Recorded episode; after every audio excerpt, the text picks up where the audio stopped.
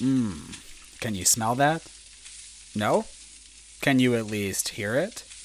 I'm grilling sheep's leg, asparagus, and barley pita bread. With it, I'm serving sauteed mustard greens, as well as fried cheese, pepper crusted baby squid, and scallops, all doused in plenty of olive oil. Hungry?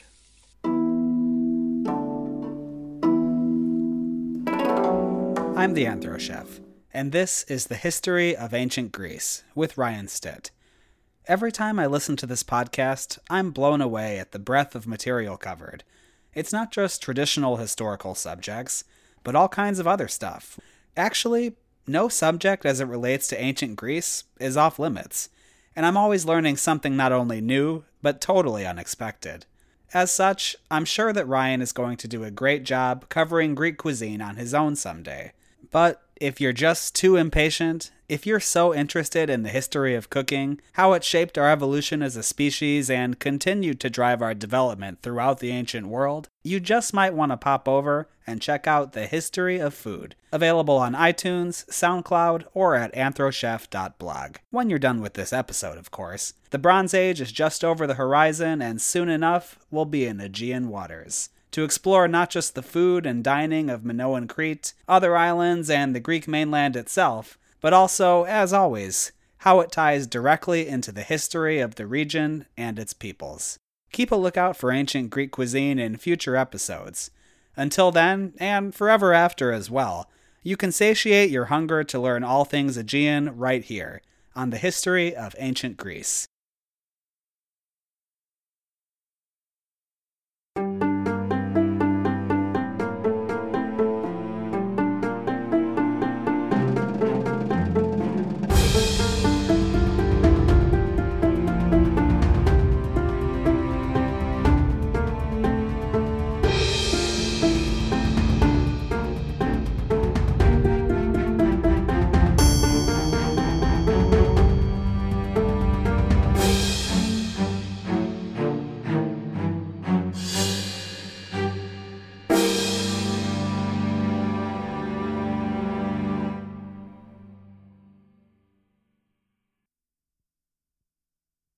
Hello, and welcome back to the History of Ancient Greece, Episode 68 Travel, Trade, and Work.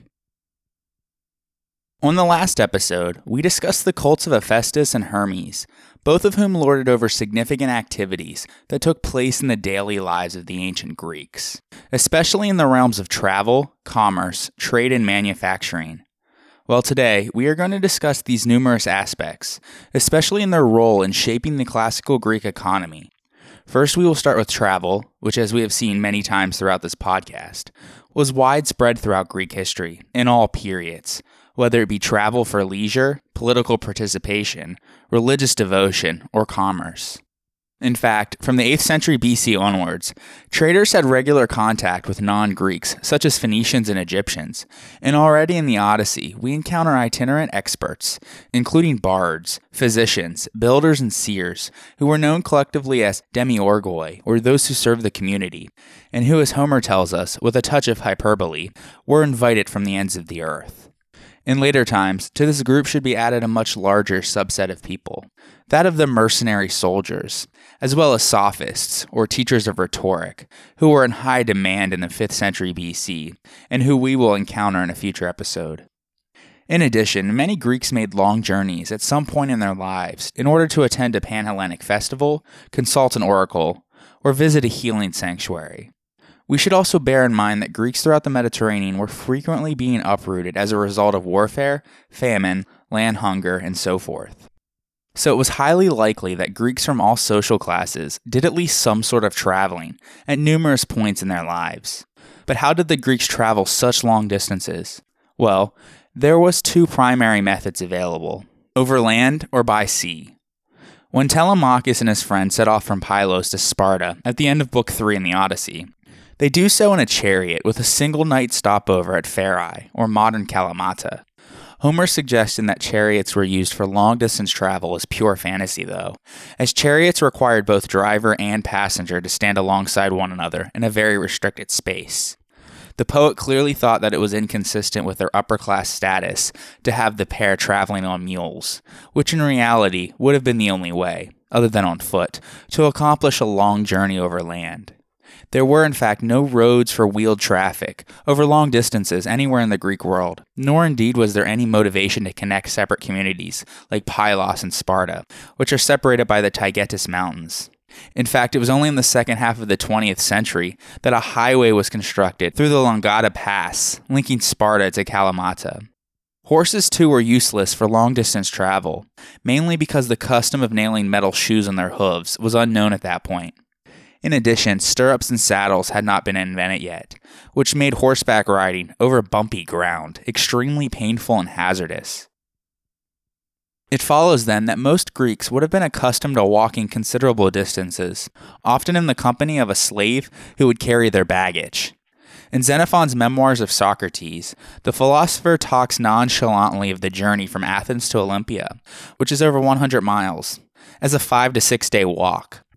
Although most of that journey would have been accomplished on well trodden paths, the going was tough and quite dangerous at times, with brigands and footpads preying on the vulnerable. The story of the angry altercation that takes place between Oedipus and Laius on the way from Delphi, which leads to the death of Laius and most of his entourage, may actually have some basis in reality. Travelers had every reason to be suspicious of those whom they encountered along the way. That is why a favorite theme of Greek myth is the culture hero, who cleared the roads of various unsavory individuals, as Theseus did for the stretch between Troezen and Athens. The safest time to travel was when a large number of people were on the move, as when a Panhellenic festival, like the Olympic Games, was being celebrated. Unfortunately, we do not know whether land travel became substantially safer over the course of time.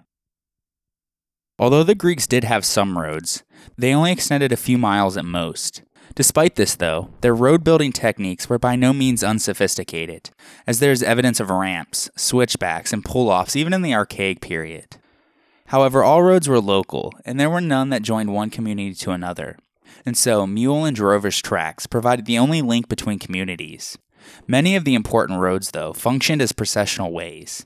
In Athens, for example, the principal paved road was the Panathenaic Way, which began at the Dipylon Gate on the western side of the city and ended up on the Acropolis. Despite its importance, though, the surface along most of its length was simply packed with gravel. More functional was the paved road to Athens from the marble quarries on Mount Pentelikos.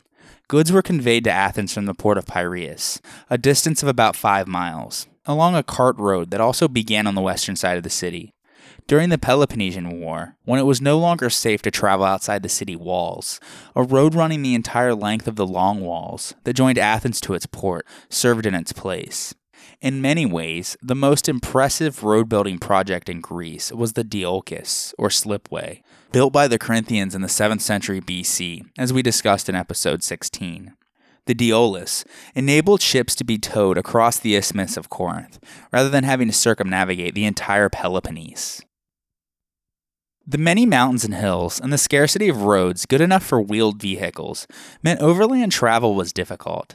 So when the Greeks wished to trade, to make military expeditions, or simply to communicate with other Greeks, by far the easiest way to travel was by sea. Though sea travel was not without its own hazards, as weather conditions, particularly windy thunderstorms, piracy, and poor methods of navigation were a concern.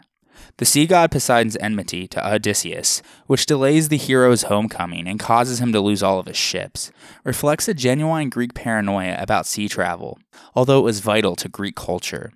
Because there were no passenger ships, those seeking to travel by sea would have had to present themselves on the waterfront and bargain for a place on a ship heading towards their destination, or at least towards a stop off point along the way. They would have also had to take their own bedding with them, along with food and cooking pots, because there would be none of the modern amenities that we are used to when traveling by boat. Furthermore, because early Greece did not have the concept of inns for travelers, an institution developed known as xenia, or guest friendship. This meant that nobles offered board and lodging to other nobles when they were on the road, and Zeus Xenios protected the right and responsibilities of guests and hosts alike. Homer's depiction of Telemachus in the Odyssey as the guest, first of King Nestor of Pylos, and then of King Menelaus in Sparta, seems to have been representative of real life. As we discussed in episode 9, Xenia was integral for foreign relations and traveling in the Dark Ages and Archaic period. But by the end of the 5th century BC, Panhellenic shrines were offering public accommodation for pilgrims, with separate quarters for foreign dignitaries. Outside the religious centers, facilities for travelers were much more limited, though. Even in a major commercial and tourist center like the Piraeus, the standard of accommodation was deplorably low. Aristophanes in his Frogs implies that its inns had a reputation for discomfort, bedbugs, and prostitution. By the mid 4th century BC, the lack of decent facilities led Xenophon and his revenues to recommend the construction of more hotels for shipowners around the harbors, as well as public hostels for visitors. Whether this advice was followed is not known, though. Regardless, the reason the Piraeus was so jam packed was because it was the economic center of the Mediterranean during the classical period. And so let us now turn our attention to the economy of ancient Greece. Although the word economy derives directly from oikonomia, which means literally the regulation of the household, the Greeks did not have a concept of economics comparable to our understanding of the word. Certainly, there is no evidence to suggest that their behavior was determined by economic considerations of the kind that influence modern nation states. More fundamentally, though, they did not regard the economy as an autonomous category over which the state might exercise control, and there was no such thing as a budget prepared by officials in charge of the state treasury. Except in extreme circumstances, it is doubtful whether the Greeks had any way of determining what today we would call the health of their economy. Insofar as there was anything resembling economic policy, this was generally limited to the supply of basic necessities, the most essential of which was food supplies. Prices fluctuated according to the law of supply and demand, and these fluctuations affected the standard of living. However, the Greeks, unlike ourselves, seem to have had no or little expectation that one standard of living might increase over the course of their lifetime, and so they were probably less unnerved by fluctuations than we are. In the politics, Aristotle claims that economic autarkia, or self sufficiency, was the goal to which each polis should aspire. In other words, a polis that was not dependent on imports, but supported itself through farming, fishing, hunting, trapping, and gathering plants, wild fruits, and nuts. It was an ideal that few, if any, polis actually achieved, though. Before the 19th century, most people in the world made their living by agriculture, and 5th century BC Greeks were no exception. However, the diversity of natural resources in the ancient world made trade a necessity, as no polis had everything, and some polis had very little indeed. And so the economy of ancient Greece was defined largely by the region's dependence on imported goods. As a result of the poor quality of Greece's soil, agricultural trade was of particular importance. The impact of limited crop production was somewhat offset by Greece's paramount location, as its position in the Mediterranean gave its polis control over some of Egypt's most crucial seaports and trade routes. Beginning in the 6th century BC, trade craftsmanship and commerce, principally maritime, became pivotal aspects of Greek economic output. It was trade that united the far flung polis that ringed the seas, and the routes over which material goods traveled also served as vital conduits for the exchange of ideas.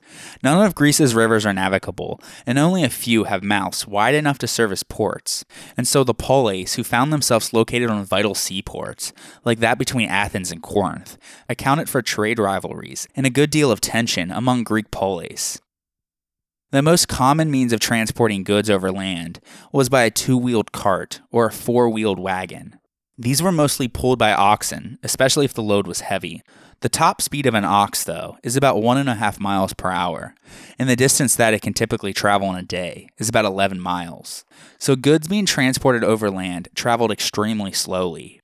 Teams of mules and donkeys were somewhat faster, but could only convey much lighter loads. Horses were rarely used, though, partly because they were very costly, and partly because the horse collar had not been invented yet. Furthermore, few roads were really suited for wheeled vehicles, and some parts of Greece, including Attica, lacked sufficient oxen to draw them. Boeotia, however, did a brisk business in transport, providing pack animals in large numbers. Regardless, since land traffic was a slow and expensive business over rocky roads, and the cost of carting heavy goods by land might well exceed the price of goods themselves, most trade went by sea. Merchant vessels as large as 250 tons ranged the ocean propelled by oars and sail. The average length of the vessel was probably 20 meters, with a beam of 6 meters. Speeds, however, had increased considerably since Homeric times, and so travel times had been cut in half, or even better. They could sail at 4 to 5 knots with the wind behind, but very much less, if at all, with the wind against the beam. So, for example, the journey from Brindisi on the heel of Italy to Naucratis in Egypt, in front of the steady northwest winds, took 18 to 20 days, while the return often took 60 days or more. Navigation, in any case, was difficult, with no charts, no lighthouses, no buoys, and no compasses. Since they lacked sophisticated navigational instruments, Greek vessels avoided the open seas when possible, preferring to hug the coastline and sail, if possible, only by day. Mariners preferred to limit long voyages to spring and summer, though some determined speculators insisted on winter runs as well. Athenian determination cleared the waters of the piracy that had been such an important factor in Greek life.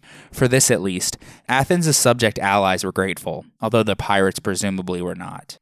The widespread use of coinage, mostly silver, facilitated trade, and Athens pressured its allies to adopt its own currency. Litigation arising from sea trade was so widespread that the Athenians established a special court of nautodikoi, or marine judges, to handle cases brought to Athens.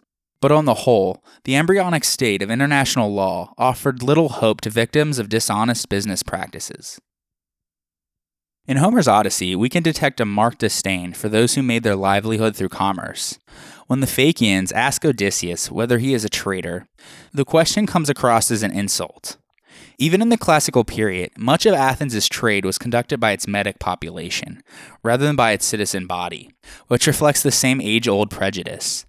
Yet, despite their low status, traders played a vital role in the exchange of foodstuffs, metals, and luxury goods. Part of the odium that attached to those who made their living by commerce was due to the fact that there was no clear distinction between trading and piracy in early Greece, and pirates frequently pillaged coastal communities. But after Athens took control of the Aegean in the 5th century BC, piracy had virtually been eliminated.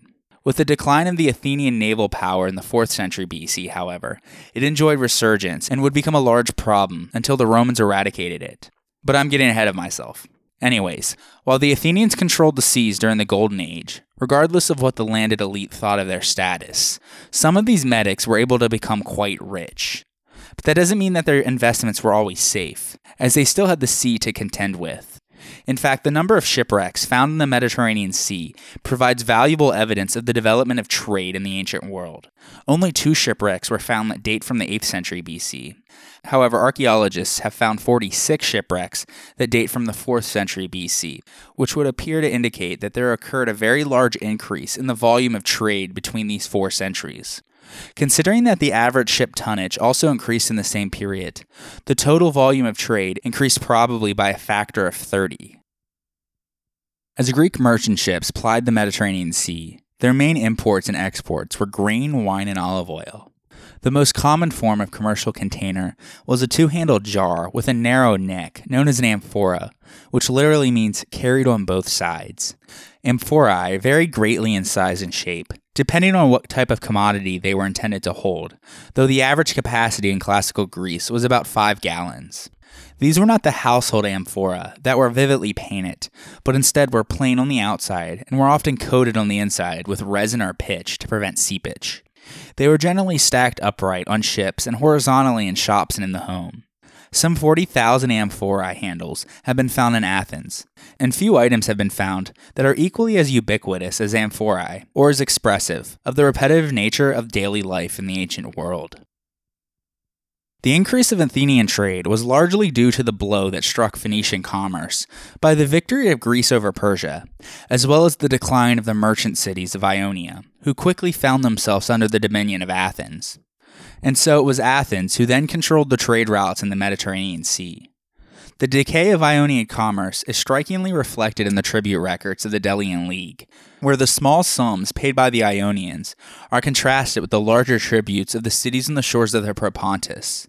For example, annually, Lampsacus, with its 12 talents, contributed twice as much as Ephesus with its six.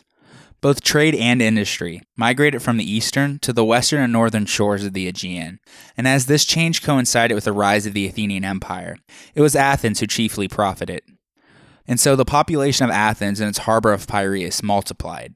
About this time, the whole number of the inhabitants of Attica seems to have been about 300,000, perhaps more than twice as large as the population of Corinth, their chief trade competitor. But nearly half of these inhabitants were slaves because one consequence of the growth of trade was the influx of slave hands into the manufacturing sectors.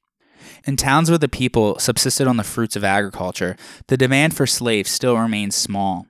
It should be noted, too, that although Greece, and especially Athens, consumed large quantities of grain brought from beyond the seas, this did not ruin the agriculture of Greece.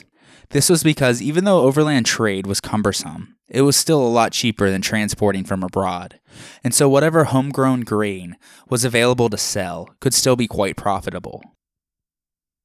Still, though, Athenian commerce especially was driven largely by the need for grain to feed a large population, and its dependency on imported grain was a leading factor in Athens' decision to develop the Piraeus, which in the second half of the 5th century BC became the foremost commercial port in the eastern Mediterranean.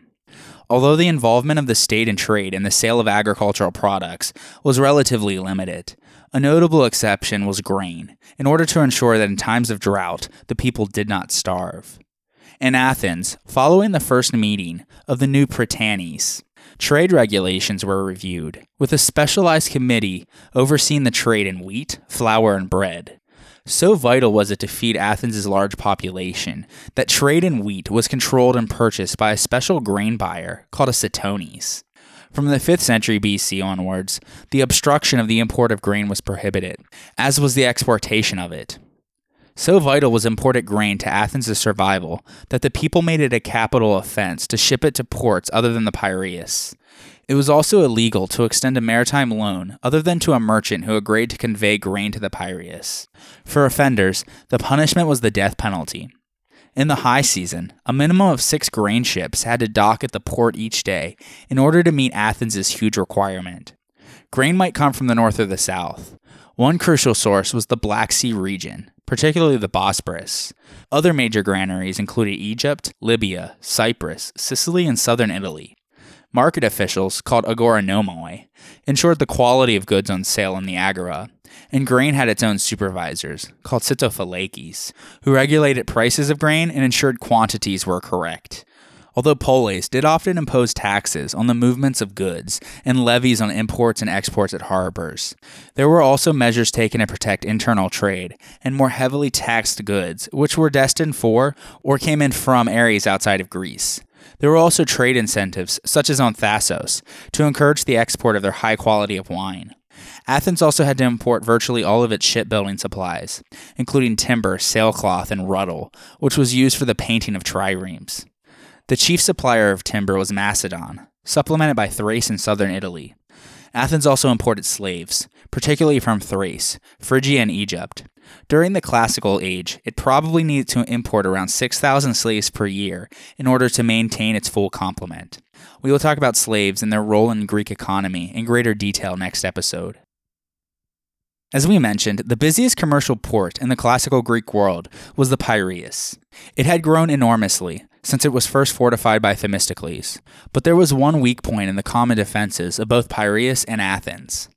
Between Munichia and the extreme end of the southern wall, which ran down to Phaleron, there was an unfortified piece of marshy shore, where an enemy might land at night. This defect might have been remedied by building a cross wall, but Pericles adopted an entirely different plan.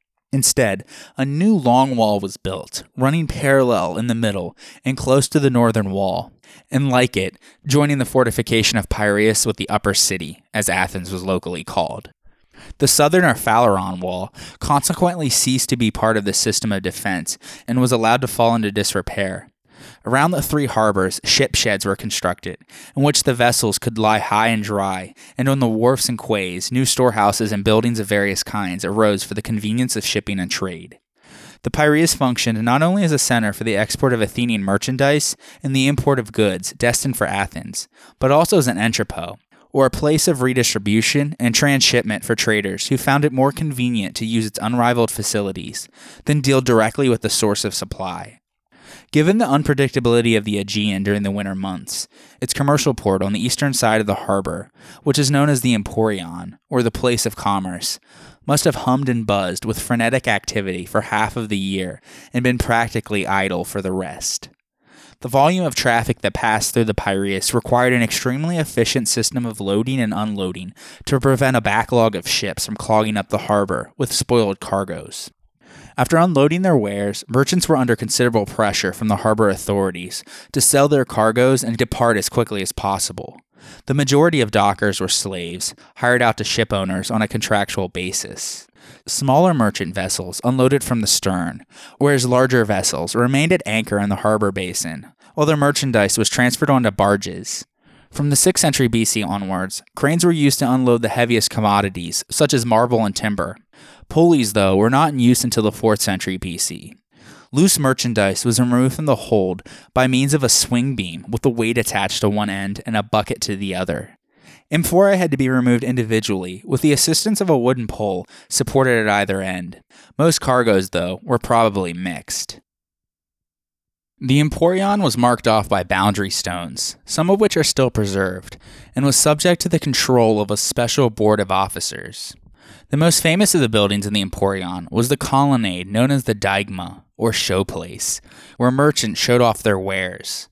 But Pericles was not content with the erection of new buildings, and instead he decided to completely redesign the area. And so the whole town, which crept up the slopes of Munichia from the quays of the great harbor, was laid out on a completely new system. It was the forerunner of the famous rectangular system, on which the main streets run parallel and are cut by cross streets at right angles, and the Piraeus was the first town where this plan was adopted. It would be later applied to a large number of Greek cities in the 5th and 4th centuries BC, before it was taken over by Roman engineers. Alexandria in Egypt and Pompeii in Italy are splendid ancient examples of this. And of course, it has been carried out on a large scale in many modern cities. The idea has been attributed to Hippodamus, an architect of Miletus, and a man of a speculative, as well as practical turn, who tried with lesser success to apply his principles of symmetry to politics as he sketched out the scheme of a modern state whose institutions were as precisely correlated as the streets of his model town. He was influenced by his hometown of Miletus in Asia Minor, where as a young man he had no doubt seen the rebuilding of his own city after it was infamously destroyed following the Ionian Revolt and the Persian Wars. Piraeus was such an important trading center in the Mediterranean that it gained a reputation as the place to find any type of goods in the market.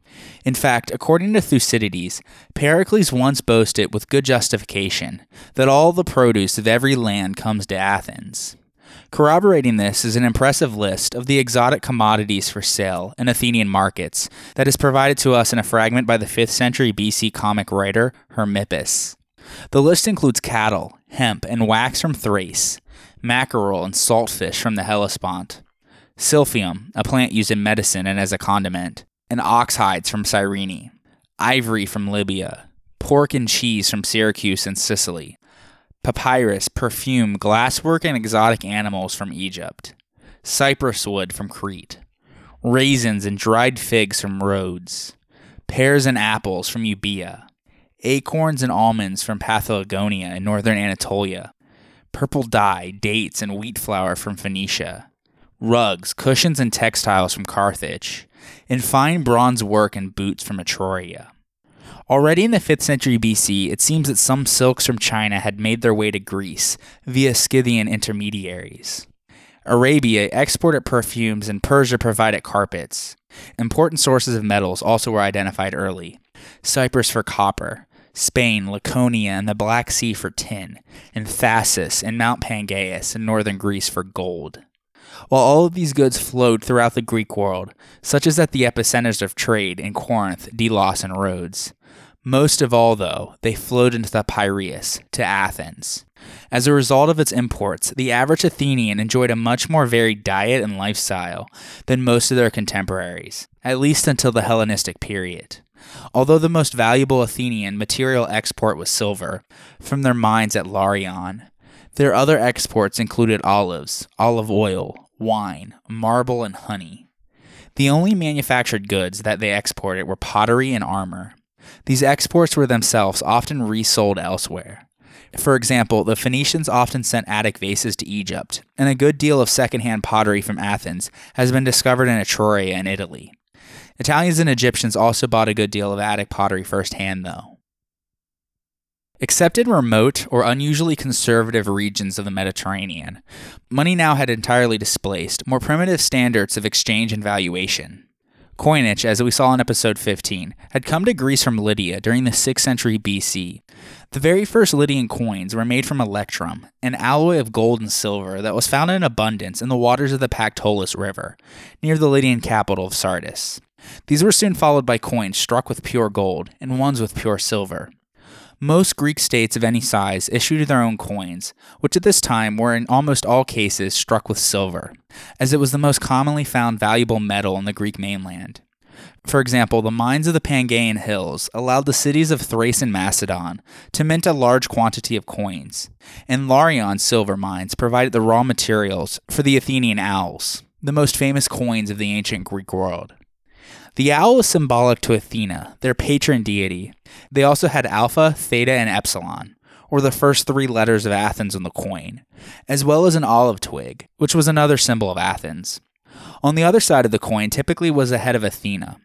Less valuable bronze coins appeared at the end of the 5th century BC, in connection to the economic downturn caused by the Peloponnesian War. In all, some 1,500 Greek mints have been identified. A notable absentee is Sparta, which still used their iron spits as currency until the 3rd century BC, a measure implemented in order to discourage the flow of trade across its borders, as we discussed in episode 23. Also, not all polis minted their own coins. Those who did not, usually the smallest ones, who had no access to metal resources, thus had to use the coins of other larger states.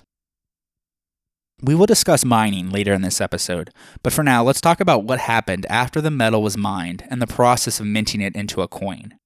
Evidence for this can be seen in the Athenian Agora, where excavations have revealed what is thought to be the Athenian mint for their bronze coins, operating from the late 5th century BC to the time of Augustus. It has been identified due to its stone walls, and also parts of furnaces, water basins, drains, and all of the stuff that one might need for minting coins. Also, some of the finds include bronze rods and flans, which are discs that have been cut from the rods for the purpose of making bronze coins.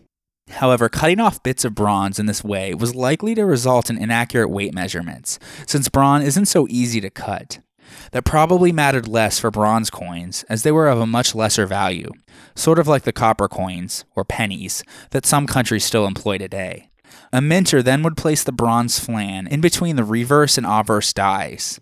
The reverse was attached to a removable punch, and the obverse was set into a fixed anvil. The minter held the punch above the flan and gave it a really good whack with a hammer, sufficient enough to make an impression on the coin. So far, there is no evidence that silver or gold coins were minted there, so they were presumably minted somewhere else. In general, of course, in the Athenian Agora, tens of thousands of coins have been found. These are mainly small denominations, though, as they were probably the ones that rushed shoppers or visitors to the Agora, dropped by accident.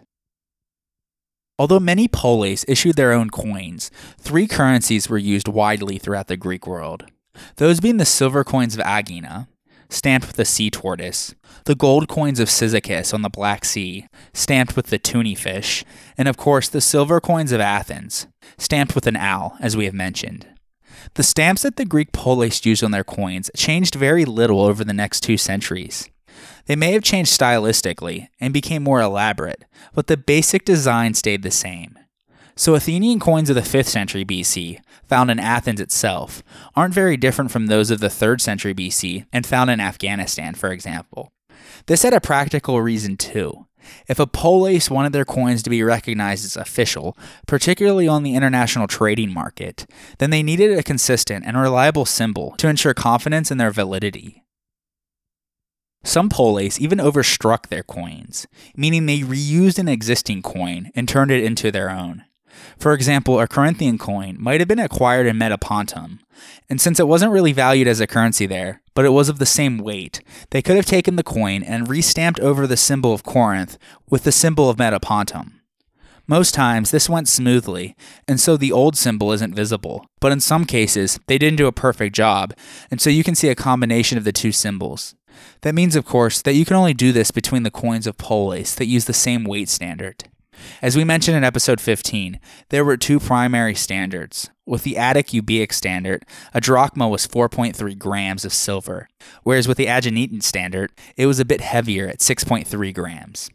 That also means that once a coin became worn, it also lost some of its weight, and therefore it wasn't accepted as legal tender, and thus was economically useless. That perhaps explains why we find some underweight coins in odd contexts, such as in sanctuary dedications or sometimes in the mouths of skeletons.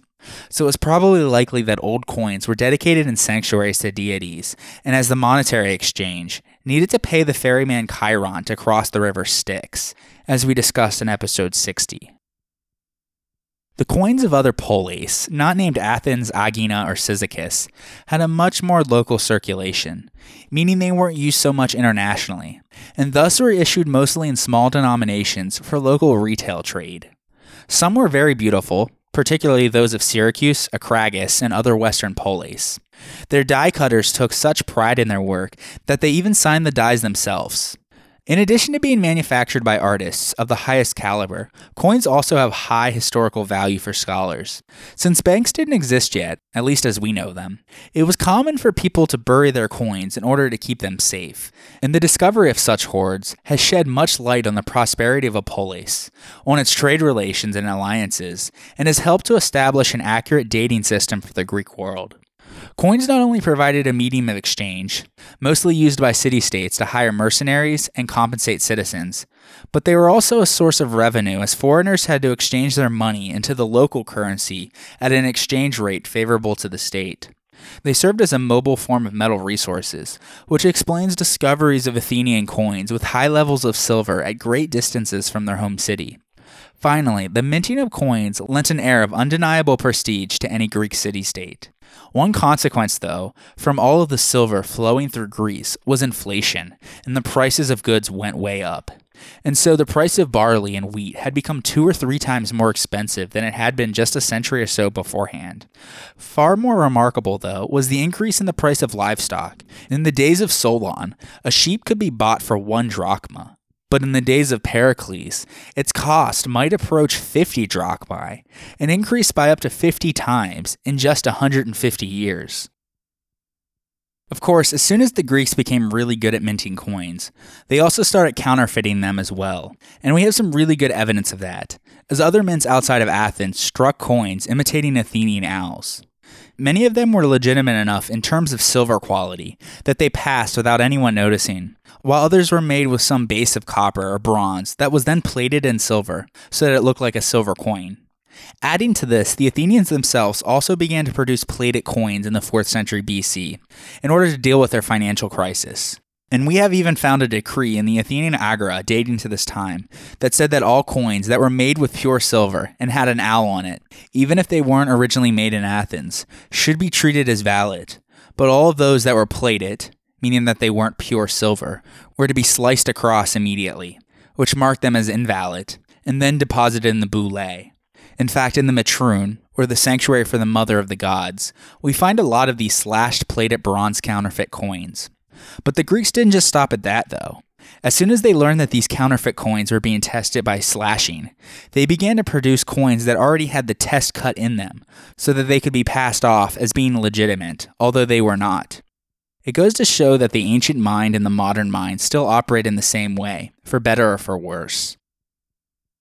So now that we have coins minted, let's talk about who used them. The main participants in Greek commerce were the class of traders known collectively as emporoi. The Athenian state collected a duty on their cargo, both entering and leaving the Piraeus. This tax was set initially at 1%, then at 2%. By the end of the 5th century BC, this duty tax was earning more than 18,000 talents annually for Athens. In 413 BC, according to Thucydides, Athens ended the collection of tribute from the Delian League, and in order to compensate for the loss of revenues, they imposed a 5% duty tax on all of the ports of her empire. These duties were never protectionist, though, but were merely intended to raise money for the public treasury. The growth of trade and the various coinages led to a complexity of financial transactions, which in turn led to the development of financial bankers, or money changers, known as trapezitai. They set up tables in public places and operated a system based on letters of credit that anticipated the modern use of checks. They also accepted money on deposit and used it to make loans. In fact, we hear a good deal too about loans for trading overseas. Most merchants who lack sufficient cash assets resorted to borrowing in order to finance all or part of their expeditions. The terms of the contract were always laid out in writing, differing from loans between friends, called eranoi, which were based on vows made in the name of Zeus Horkios, or Zeus the keeper of oaths. A typical loan for a large venture in 4th century BC Athens was generally a large sum of cash, usually less than 2,000 drachmas, lent for a short time, typically the length of the voyage, whether it was several weeks or months, and at a high rate of interest.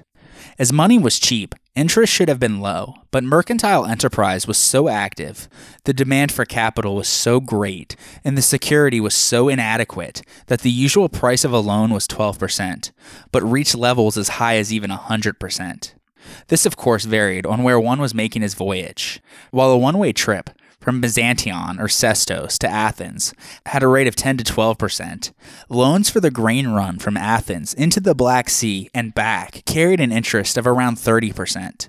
This was because the lender bore all of the risks of the journey, in exchange for which the borrower committed his cargo and his entire fleet, which were precautionarily seized upon their arrival at the port of Piraeus. It was a risky business, as the many wrecks discovered by marine archaeologists make clear. On the other hand, if your ship came home, you could have made a very large profit. Every city had its own agora, or marketplace, where merchants could sell their products. Prices were rarely fixed, so bargaining was a common practice, much like it is today in certain parts of the Mediterranean. While peasants and artisans often sold their own wares, there were also retail merchants, known as kapeloi, who were required to pay a fee for their space in the agora. Grouped into guilds, they sold fish, olive oil, vegetables, and various other items. Parallel to these professional type merchants were those who sold the surplus of their household production. This was the case for many of the small scale farmers of Attica. Among townsfolk, this task often fell to the women. For instance, according to Aristophanes, Euripides' mother sold herbs from her garden. Lower class women also could be seen selling perfume, ribbons, and other manufactured products that they had made in their homes. Throughout Greece, though, agriculture still remained the most common source of one's livelihood. Even in the late 5th century BC, at least half the population of Athens was still engaged in agriculture. Athens was by far the largest city, with a population that normally varied between 300,000 to 400,000. And most people in Attica who participated in political life were independent farmers who worked fairly small plots of land, no more than two or three acres. Most had a slave or two to help out in the fields, and those who were doing a little better off were able to buy a female slave or two to help out around the house. Some, of course, owned a great deal of land with many slaves and did very well, although, of course, they were nothing in comparison to the Roman latifundia that we see in the 2nd and 1st centuries BC, for example. Because only citizens could own land, even the neediest farmers took pride in their way of life. And so, because of the importance attached to land ownership, farming was considered the most respected occupation, which explains why merchants were viewed poorly by the general population. For example, Aristotle labeled their activities as, quote, a kind of exchange, which is justly censored, for it is unnatural, and a mode by which men gain from one another, end quote. As we discussed in episode 12, we learned most about farming from Hesiod and his works and days, which provides a vivid account of the agricultural year.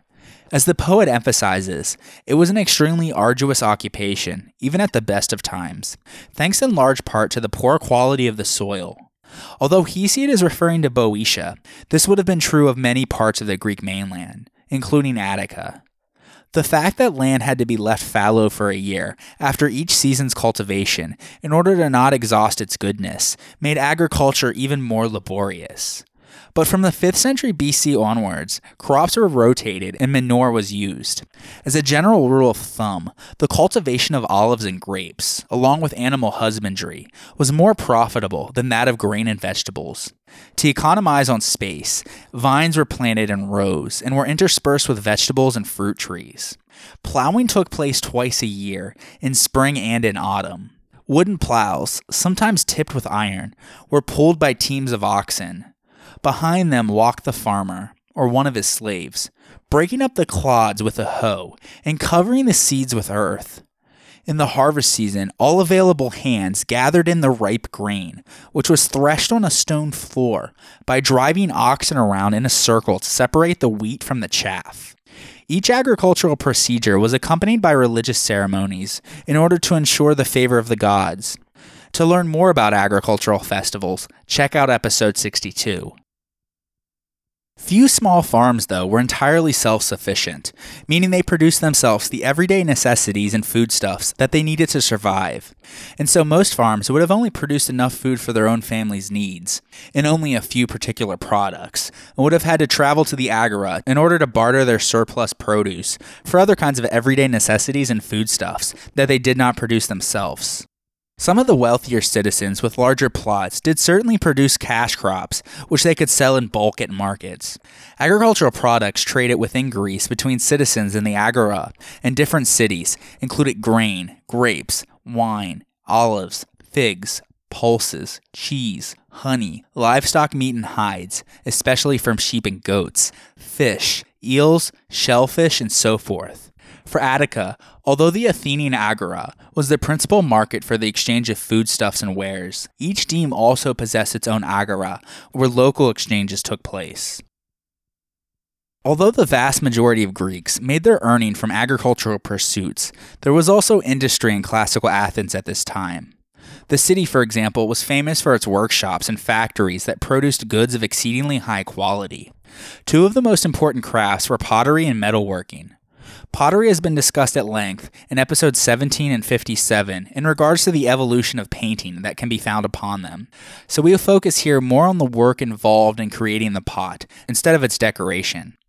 The potter first had to select the clay, fashion the vase, dry, paint, and bake it, and finally apply varnish. Part of the production of pottery went towards domestic usage, such as bowls, containers, and oil lamps part was used for commercial purposes, and the rest served religious or artistic functions. In metalworking, the main difficulty was in generating temperatures high enough to reduce the ore. The usual fuel was charcoal, and several writers discuss which trees produce the best charcoal. This had to be heated by draughts, and bellows were used in the furnace for this reason, but the temperatures reached were not very high, around 1200 degrees Celsius, and the resulting metal was impure and therefore brittle. Delicate, high quality work was done, but it was achieved by artistry rather than chemistry. As we mentioned earlier, deposits of metal ore were common throughout ancient Greece, and a high level of weapons, armor tools, and a variety of other goods were able to be created with these metals. Major Greek mines included those at Euboea for copper and iron, Siphnos for gold and silver, Thasos for gold, Rhodes for iron, and Cyprus for silver and copper. The best known, though, is the silver mines of Laurion in southeastern Attica. And Athens was fortunate to have possession of these mines. The silver that the Athenian state was able to extract from its mines was considerable, and it contributed greatly to the economic and naval development of Athens in the 5th century BC. For example, as we mentioned in episode 36, a strike made in 483 BC yielded an unusually rich vein of silver, providing a revenue of a 100 talents. And on the recommendation of the politician Themistocles, the sum was devoted to the building of a fleet of a 100 triremes, which had a great impact on the outcome of the Persian Wars. When mining activity reached its peak in the middle of the 4th century BC, production stood at around a 1,000 talents a year. The industry was very much subject to external pressures, though, and in a time of war, it was sometimes suspended altogether. Fortuitously, though, the composition of the earth below the Laurian mines rendered drainage unnecessary, which was an important provision given that ancient mine drainage techniques did not allow for excavation below the level of subsoil waters. In search for the silver ore at Laurion, over time the Athenians created an extensive underground labyrinth of galleries and shafts, with some going down as deep as 100 meters. The passageways and steps of Greek mines were dug out with the same concern for proportion and harmony that can be seen in their temples. The Greeks also put into place on site all of the equipment necessary for turning the ore into metal, such as installations for sorting, crushing and washing the ore, and cisterns to hold the vast amount of water needed by the washers. There will be more on that shortly. Mining concessions were auctioned off annually by state officials, known as the poletai, or private individuals. They were purchased by both moderate and wealthy lessees, both equally eager to make their fortunes. Each successful bidder was free to extract as much ore from his concession as he could for the duration of his lease. It is believed that the lessee then sold the silver back to the state for minting, but that is unclear. One could have made enormous profits from this, and many individuals became very wealthy. But it was also an expensive process, as it required the purchase of equipment, fuel, and the enormous number of slaves that were needed, which themselves had to be acquired, fed, and housed during the duration of the digging. So it was a big investment. But for some, it was worth the risk. And during the 5th century BC, particularly, Several important Athenian individuals, such as the general Nicias, became enormously rich using thousands of slaves to work the mines. In fact, the Laurion mines were worked mainly by a large slave population, who originated for the most part from the Black Sea regions of Thrace and Paphlagonia in modern Anatolia. The work in the Laurion mines, though, was extremely difficult due to the tunnel's depth. The galleries were only about 3 feet high, or 90 centimeters, so that the miners could only dig while working flat on their backs or kneeling on their sides. And so the miner, armed with his pick and iron hammer, and hunched over a two, labored greatly to extract the ore in appalling conditions. It was very dark, and light only came from small clay oil lamps or torches. The ventilation shafts might have allowed some light and air to enter. After the miner chipped some ore away, other workers dragged it up to the main shaft, carried it up a wooden staircase, and took it to the ore washing workshops. Then the ore was smelted, usually on the same site, with all the unpleasant and toxic fumes that this process also involved. And so it's not hard to imagine how foul the atmosphere there must have been. Mining thus would be extremely claustrophobic, uncomfortable, hot, dark, airless, and smelly, extremely unpleasant to say the least. Above ground, the nearby site at Thorikos, to the north of Laurion, gives a good picture of how the ore was actually processed, that being in the form of a washery. There is a long, rectangular bath like area that would have been filled with water. The water would have flowed out through three spouts, which were quite big. On the other side, there were narrow holes in order to increase the water pressure, so that it would have come out at high speeds. The broken up ore was brought straight out of the mine and put on wooden boards that sloped downwards under these water spouts and the water would have washed through this broken up rock and would have separated out the lighter rock that has no metal in it and therefore is useless from the actual useful heavy metal bearing lumps of rock. Then, the water flowed into a channel that went all the way around where it would settle, meaning all the objects would drop to the bottom so that the water could be recycled and used again for another go at washing the next batch of ore. The separated ore then went on to the next process to be smelted. Also at Thorikos, there's evidence of what the mining community looked like. The site is close to the sea, which provides a good landing place for the delivery of wood to be used as fuel to fire the furnaces for the smelting, as there wasn't enough locally available. Also, the sea breezes would have helped somewhat to blow the unpleasant fumes away. Houses, graves, shrines, mine shafts, industrial installations, workshops, residential buildings, and public buildings all intermingle haphazardly is not exactly an orderly settlement, yet there is an early theater there, which was first constructed in the 6th century BC. It is rectangular in shape and is one of the oldest left in Greece. Expansions occurred in the 5th and 4th centuries BC in order to hold as many as 6,000 spectators. It's a different shape than the rest of the theaters found in Greece due to the local topography, as it's built right on top of the mines. It's also interesting that a small mining town out in the countryside of Attica built itself a theater and presumably put on plays on a regular basis, which probably also means that it held a rural Dionysia there. There were, of course, many other professions of workers in Athens, besides potter, metalworker, and miner.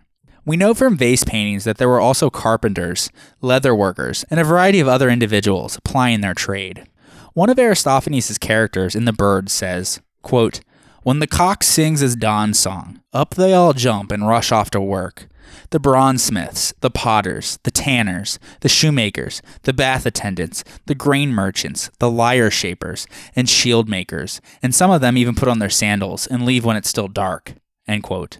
Plutarch in his Life of Pericles, when he is discussing Pericles' policies to involve all Athenians in the state's prosperity, adds to the list of trades, saying, quote, he brought before the people the proposals for great public works, plans for buildings that would involve many crafts and take a long time to complete. The materials to be used for them were stone, bronze, ivory, gold, ebony, and cypress wood. The trades to be engaged in completing the program would be carpenters, sculptors, bronzesmiths, masons, dyers, workers in gold and ivory, artists, embroiderers, and embossers. There would also be rope makers, weavers, leather workers, road builders, and miners. Clearly, the Greeks were well aware of the advantages of specialization. Xenophon in Cyropaedia says, quote, For in small polis the same man makes beds, doors, plows, and tables, and often this same workman will build houses too, and he is satisfied if he finds enough employment even like this to earn a living.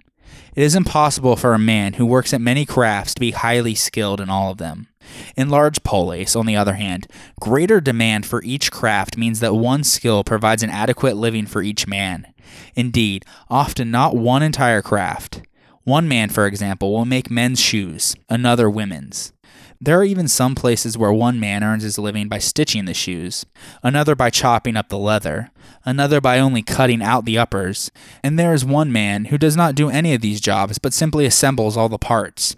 It is inevitable that the man who specializes in a very specific job will do this job to a high degree of excellence. Specific cities specialized in the production of specific products, too. One large area of Athens, the Kerameikos, just outside the city to the northwest, shows how this worked in practice. It was the potter's quarter, from where we get the word ceramic, and no doubt the exchange of ideas and the competition that this grouping of workers in the same craft brought about was one of the reasons why Athenian pottery thrived and was so excellent. Both the city of Athens itself and the Piraeus were major centers of manufacturing, Evidence of bronze working has been found in the vicinity of the temple of Hephaestus, the god of metalworking, on the western side of the Agora. The evidence, though, for retailing is very meager. Most establishments took the form of temporary booths set up in the Agora on specific days each month, since many retailers were both the producer and the manufacturer. Only a few permanent establishments have come to light. A notable example is a shoe shop in the Athenian Agora, which was identified by the discovery amongst its ruins of leather thongs for sandals and boots, bone eyelets, and hobnails. A good deal of the craftsmanship was involved in the domestic sphere, as it took place in rooms in private houses or outbuildings attached to their homes that were often family operated, and thus many more products were produced in the home than is the case today. However, the situation gradually changed between the 8th and 4th centuries BC with the increased commercialization of the Greek economy. After the growth of commerce, slaves started to be used widely in workshops. It is, however, misleading to use the word industry, as most manufacturing enterprises were extremely small. The largest Athenian ergasterion, or workshop, of which we have a record, was owned by a metic named Cephalus. This establishment, which made shields, employed 120 slaves and was located in the Piraeus. Most workshops, though, were probably much smaller. We have the prosecution speech in a case involving a man named Timarchus, who owned a small place where nine shoemakers and one foreman were employed. And Demosthenes' father had one workshop with 32 knife makers and another with 20 carpenters who made beds.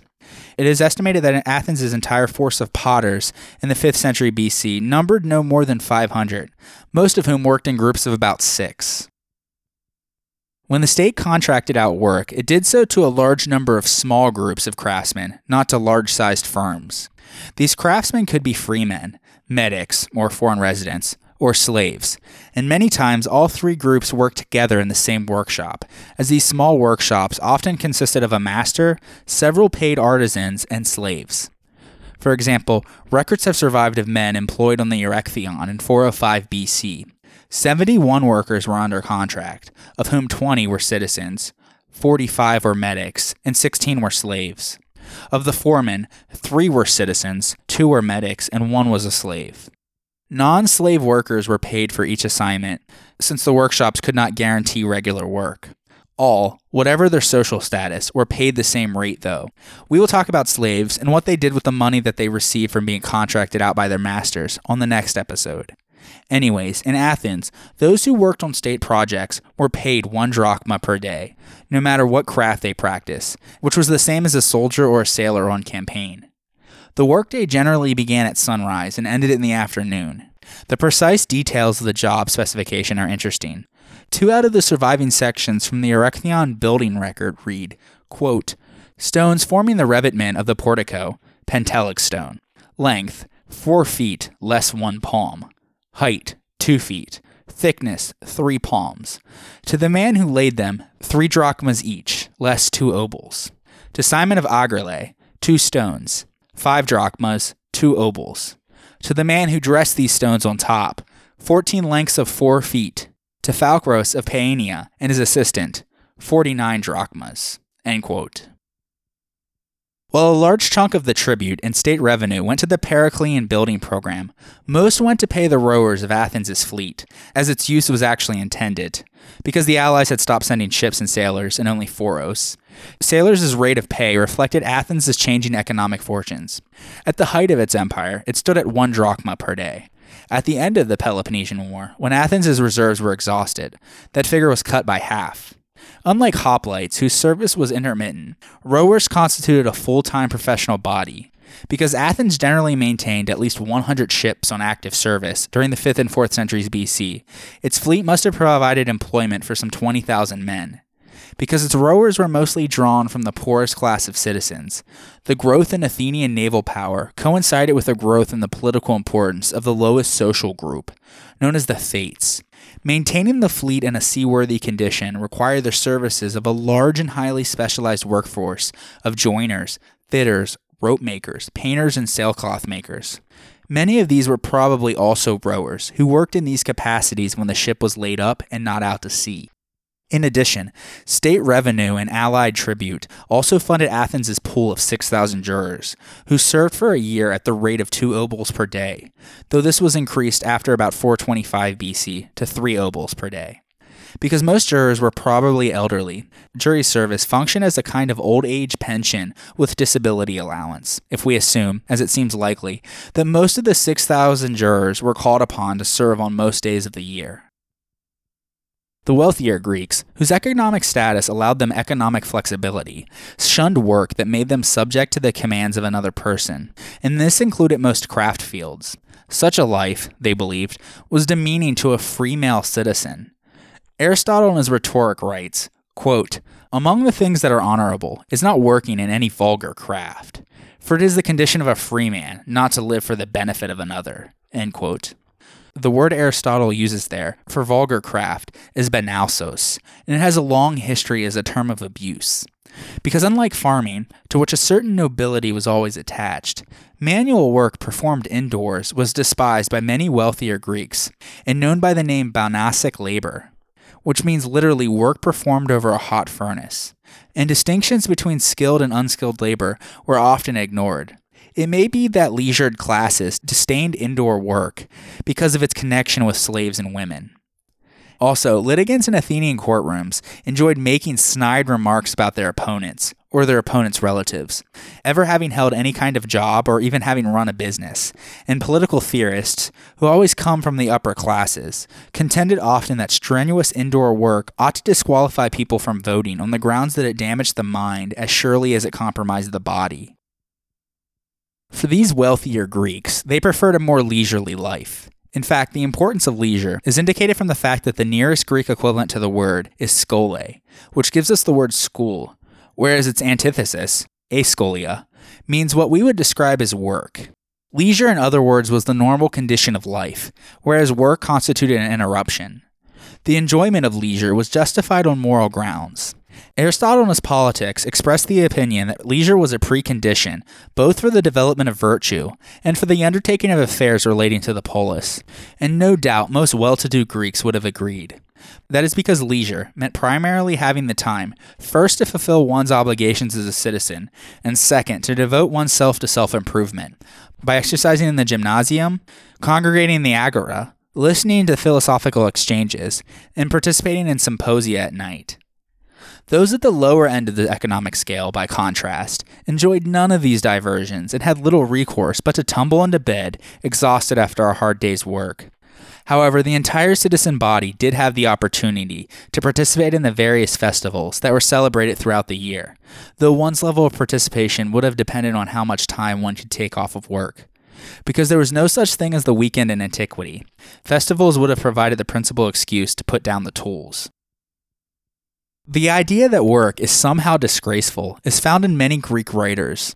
For example, Xenophon in his Oikonomikos quotes Socrates as saying, quote, those jobs, which are known as mechanical, he means crafts and industry, have a bad reputation. In the polis, quite understandably, they are regarded with contempt. For the bodies of those who do them, workmen and foremen alike, are damaged, since they are forced to sit down to do them and to work indoors. And some people even have to spend all day at the fire. As their bodies grow soft, so do their characters too.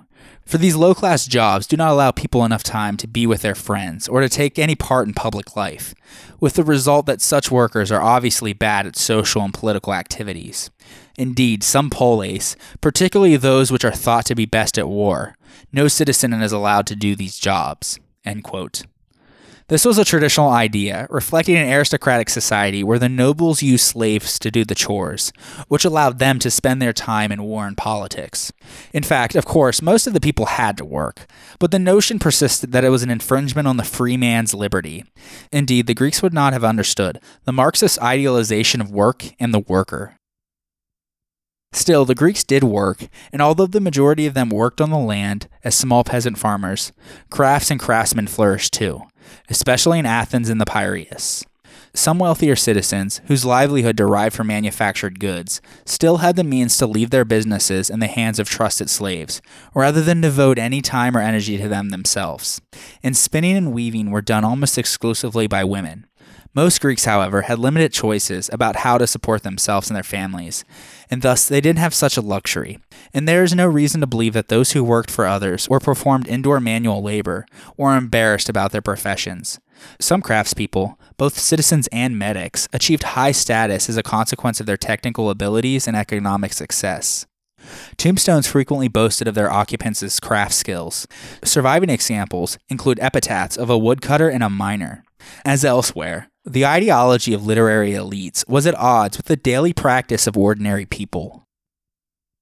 Regardless of the disdain with which some Greeks regarded paid labor, it did not prevent a great deal of work from getting done or a good bit of money from being made.